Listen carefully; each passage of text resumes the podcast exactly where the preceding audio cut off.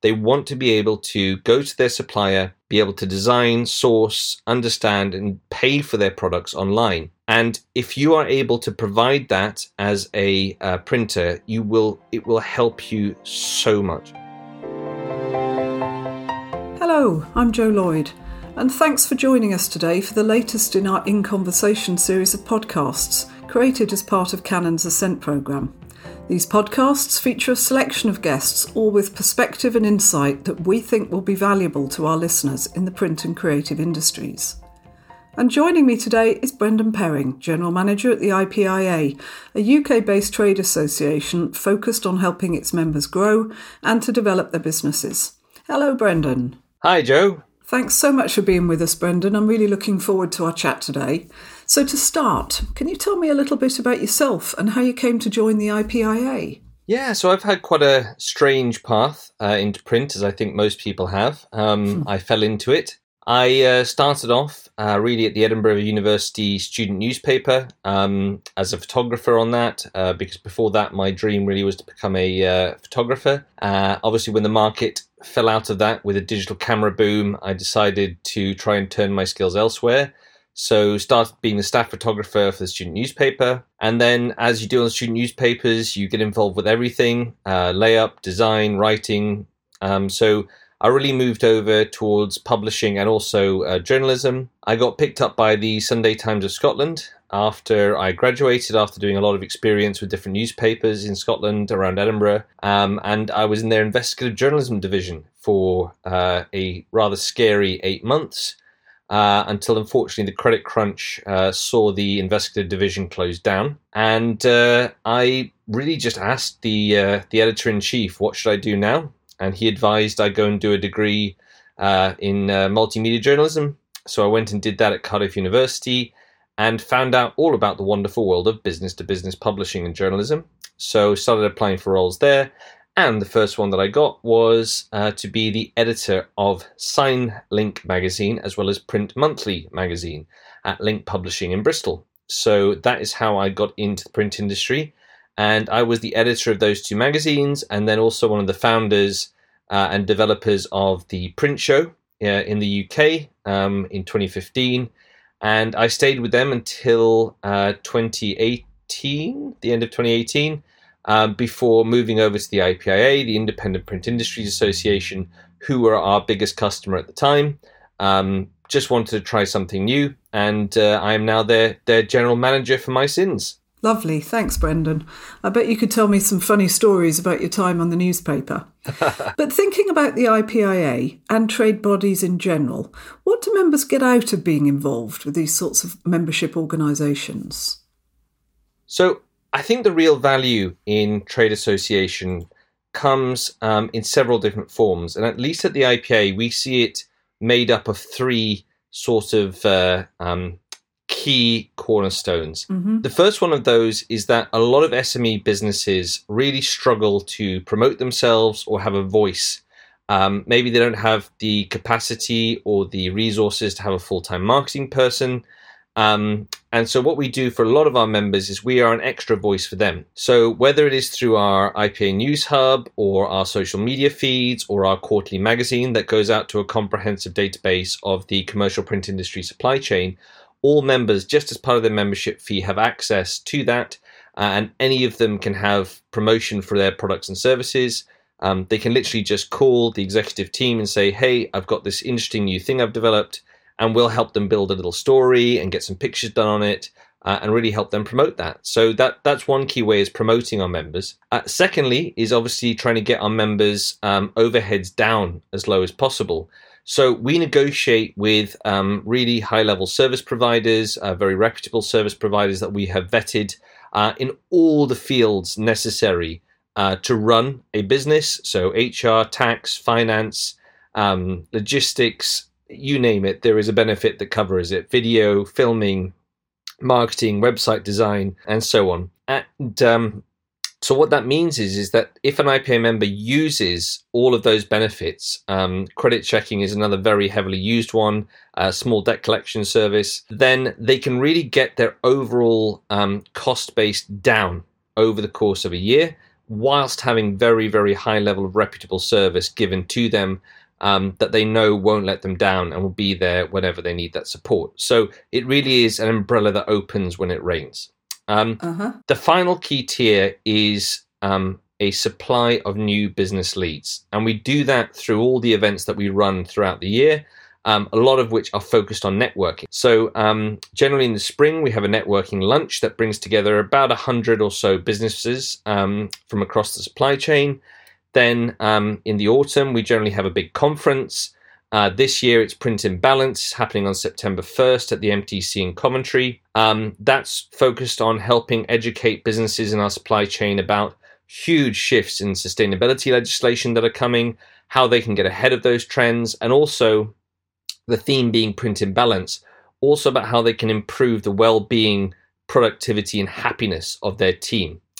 So uh, that's and there's a big part of networking. There's an expo at that event, and then finally at the end of the year we have our really big networking lunch, expo, um, annual general meeting, and gala dinner and awards evening, and that'll be on December first at at uh, the uh, the Crowne Plaza in Stratford upon Avon.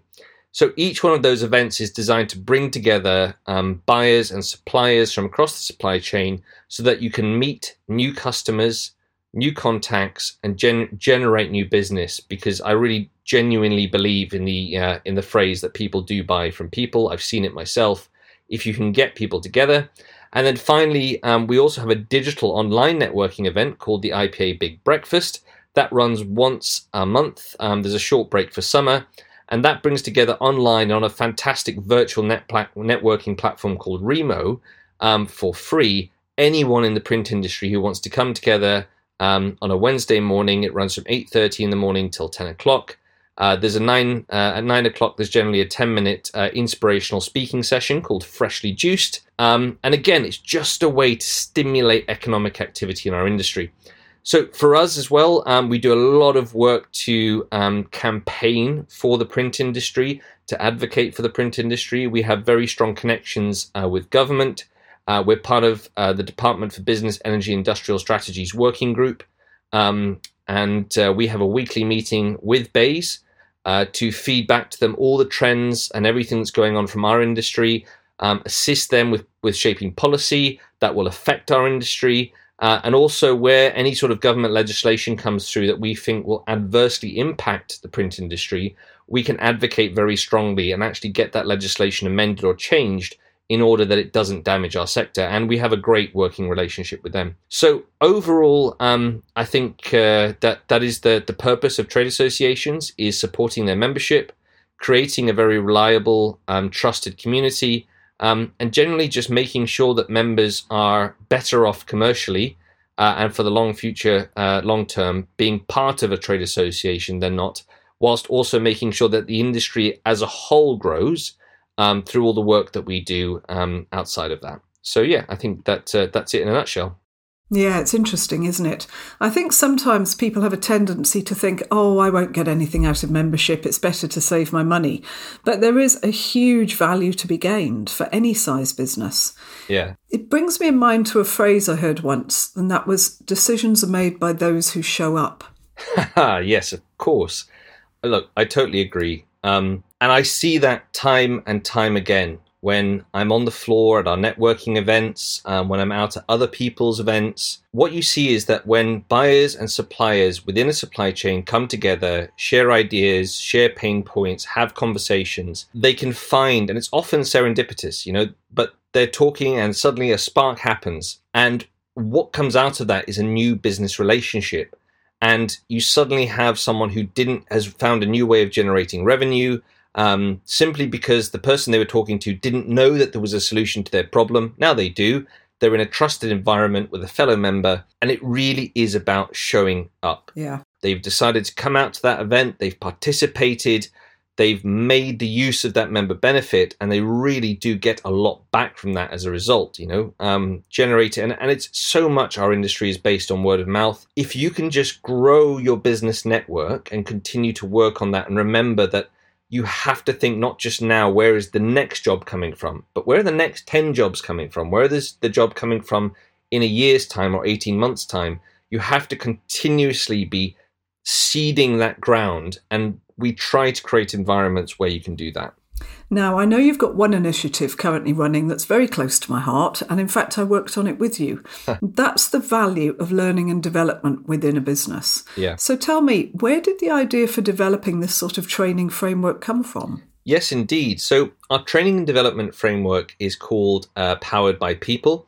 And we were we were supported. Thank you so much, Jo, by Cotman Dean Training, um, who Jo works with, uh, is uh, is um, uh, the founder of, and um, it, the spark from it really came, and it's it's how a lot of our ideas are generated from our membership. So uh, the IPA is made up of a number of different subcommittees, and one of those is the Training and Education subcommittee. It proposed that we have a focus group roundtable meeting, which happened during COVID, to discuss with um, printers specifically, um, and we had a number of different print service providers, all the way from small niche um, printers all the way up to very, very large trade print houses who do everything under the sun. And what really strongly came back from that focus group meeting was not necessarily that there was a need um, to source specific training for sales or HR or negotiation or how to operate a press or a guillotine or, or whatever.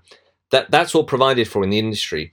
But what they found that there was a big gap was in once that training has taken place within a business, there is a huge wastage of time, energy, and effort because so much of that training doesn't get implemented. Or if it is implemented to start with, it falls by the wayside. Um, they also felt that there was a, from the focus group, that there was a big gap in terms of um, spotting and helping develop talent um, from MDs, especially in the larger organizations. They often felt that the first time that um, they were meeting someone who they hadn't suddenly felt had huge potential, was at their leaving meeting, um, and they only wished they'd known beforehand um, how much better that was and how much you know how much potential that person had. So out of these conversations, we then went back um, to the subcommittee with the findings from that focus group meeting, and what came out of it was the desire to build a framework uh, powered by people, in which a business um, is given all of the rail tracks that they need to ensure that the spend and the investment and the time that they're putting into training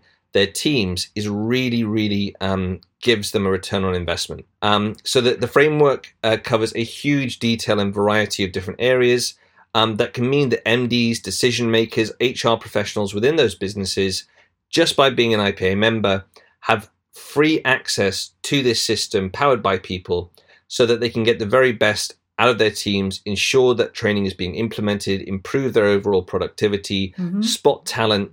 I mean, also, another key thing that came back from the focus group meeting was that if a team member is struggling with the training or has potential but is um, showing that they're struggling with something within the business, that confidentially that can also, you know, they, they have a route to feed back to upper management about those issues and implementing that as well so that the MD can helpfully turn around a situation and, and really ensure that that um, member of staff with a lot of potential can have their issues or the, the problems that maybe they're experiencing solved for them.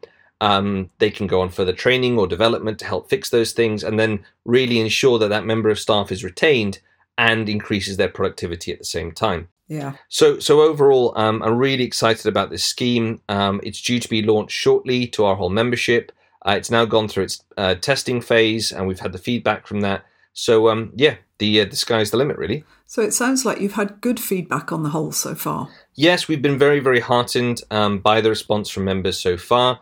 Um, just to give you one example, uh, Spectrum Print and Plastics, um, uh, Kath Doran, who runs that business, um, they were experiencing this exact problem. They have a great variety of different products and services they provide. Um, they have a reputation for always being able to say yes, even to very difficult um, individual print projects. And so, as a result of that, this their team is very highly skilled and also got very broad skill base. Um, so, training and development is a big part of her business. And she also identified that you know a lot of it she felt you know there was there wasn't a system in place for her, or that they could hope to really you know invest in quickly that could give her the tools as the MD um, to ensure that all of this training and development is going is being used effectively. So she was a pilot for the training uh, the, for the Powered by People uh, framework. She certainly enjoyed it. We've got a huge amount of positive feedback from her. Um, you know, made some tweaks off the back of her feedback. Um, so yeah, it's all ready to launch now. So training framework completed and ready to launch. What's next? So what's really important for the IPA and um, as a major priority of ours is a realization that we also need to grow the the print overall print volumes um, coming into print businesses in this country. And the way that we can do that is through the education um, and the uh, enlightenment of potential print buyers. So that's marketeers, brand managers, procurement officers, designers, um, small business owners, large business owners, anyone who's involved in designing communication or marketing collateral um, and ensuring that they fully understand the power and impact of using print as a channel to market. Yeah. Um, because print, ink on paper, is not the product and never has been the product. The product has always just been facilitating the communication or the message um, for uh, an end user. Uh, it's just print is the channel through which is a channel through which you can do that, and it's a very effective one in many many ways. Uh, I obviously don't need to educate our listeners about that, but we do need to educate their customers about this because as an industry overall, there's been a few decent attempts at it, um, pockets of uh, of projects where um, there's been push and movement to educate the end users um, but nothing that's been really sustained over a long period. So, what we at the IPA are doing is we've actually uh, built a very significant research project uh, called Creating New Narratives for Print. And we have partnered with a, a very sizable research company called Medano uh, to do that. And what it really looks uh, to understand is what are people saying about our industry, about the media and communications landscape, what are their perceptions of print? What are their perceptions of other channels of communication and marketing? Once we then have a full and proper understanding of how do all potential print buyers think and talk and engage with all of these different platforms, we then have a, a sort of barn door to shoot at. Um, if you see my meaning, we can then also, with Medano, identify who is shaping that opinion,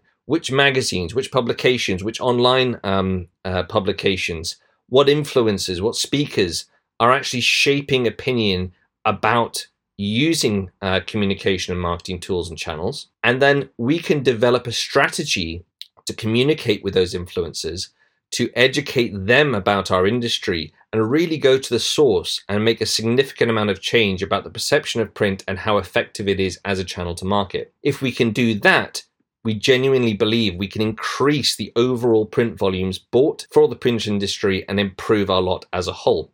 So uh, at the moment, that uh, that whole project is is ready to go. Um, we're just in the funding phase of that now and looking for partners um, or the, the remaining partners to come on board with us to fund that and move it forward. And you know we're really excited for the future because it is fundamental that trade associations and organisations within our sector that are charged with looking after the long term future and health of our sector go beyond self interest and go beyond just looking after their membership we have to do more to really, really ensure the long term health and well being of our sector. That sounds fantastic. It really does.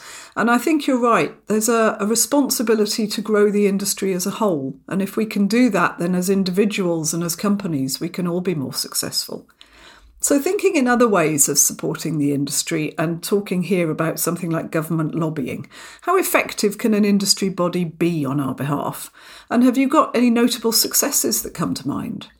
So yeah, I mean, in terms of government lobbying, um, do you know what? I, I, don't think lobbying is is quite the right word. I would say engagement maybe is a better word because um, there's no doubt before COVID hit and all of the disruption that it caused, um, they really felt that there was a bit of a, a wall up with being able to communicate effectively um, with government and specifically the department that is responsible for our sector, which is the uh, Department for Business, Energy and Industrial Strategy. But um, shortly before COVID, uh, we did manage to engage with and meet the senior civil servants engaged in that department.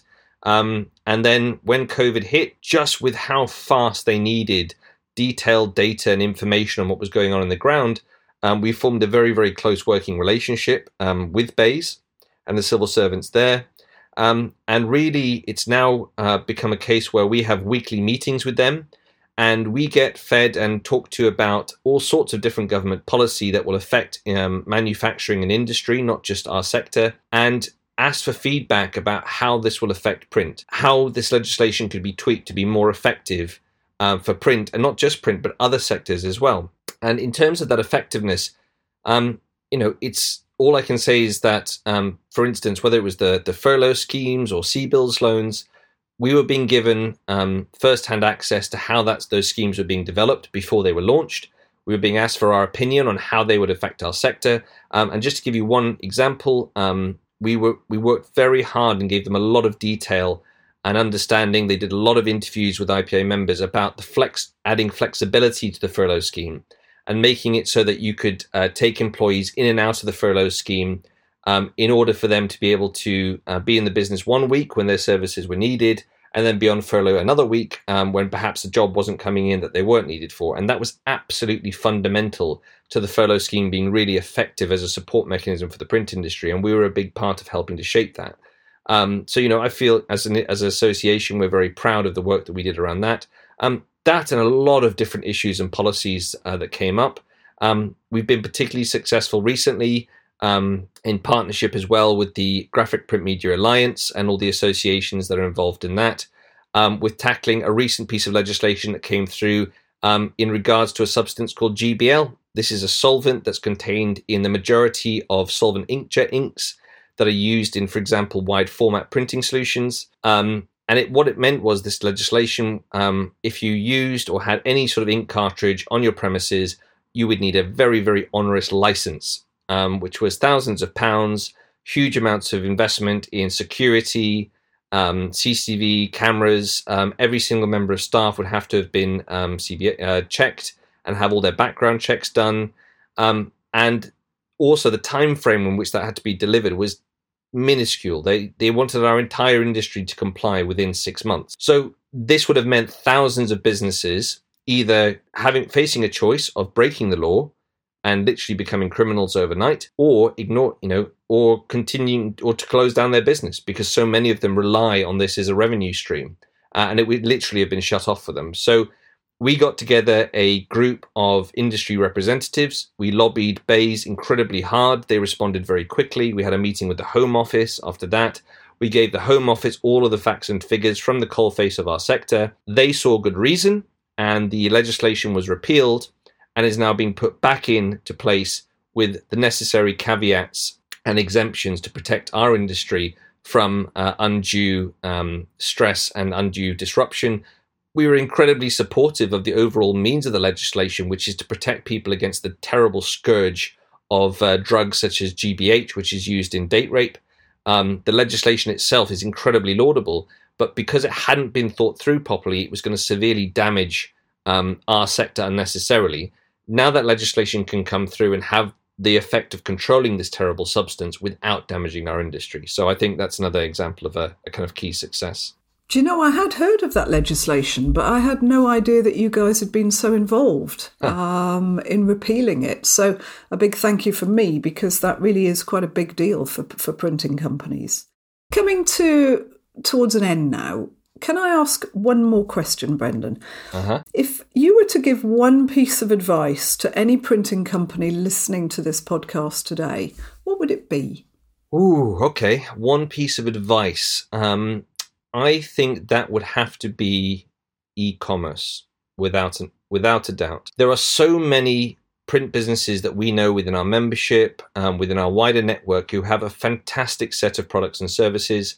Um, they also have an incredible set of niche products and services that they have um, demand for from, say, a regional client base, but no one else knows about them. And the reality is that consumers' behavior has changed fundamentally, and that's only accelerated over the pandemic. So many more people now do shopping online, whether it's for their groceries or their clothes or, um, you know, a paddling pool for their kids out the back. It's just become so much more of the norm in terms of shopping online, and that has bled into the business world as well. They want to be able to go to their supplier, be able to design, source, understand, and pay for their products online. And if you are able to provide that as a uh, printer, you will it will help you so much in terms of revenue growth, um, building relationships with your customers, making it easy for them to procure your services. Um, and a lot of printers have started to get on board with that. And there's a perception, I think, that it's incredibly difficult to get into this area. But if they go and talk to any of their um, their uh, OEM providers, uh, the people that provide them with their presses, they will be able to support and help them with their journey and stepping into the world of e-commerce and online selling. And if they do, if there's just one thing that they do tomorrow, it's go and do research into how they can set themselves up properly, professionally, and simply to be able to interact and have their customers buy from them online. Great point, Brendan. E commerce is very timely and essential, I think, for businesses moving forwards. You're right on point with that. Thank you again. I really appreciate you being with us today. Your time and your input is really valuable, so thank you. Thank you so much, Jo. It's been a real pleasure. And uh, also, a big thank you to Canon for inviting me onto this uh, podcast and for their incredible support of the IPA. They are a great member of ours and they do a lot. They're also a corporate sponsor and they do a huge amount to not only support the IPA, but also support the wider print industry. So, uh, a big pat on the back to them. And thank you too to our listeners. I really hope you found value in what you've heard and that you'll check out the other podcasts in the series. Plus, the Canon Ascent programme has a wealth of other content, articles, tools, and top tips, all designed to help support your future business development. If you're interested in finding out more, click the link on the podcast page, search Canon Ascent programme, or speak to your Canon account manager. See you next time.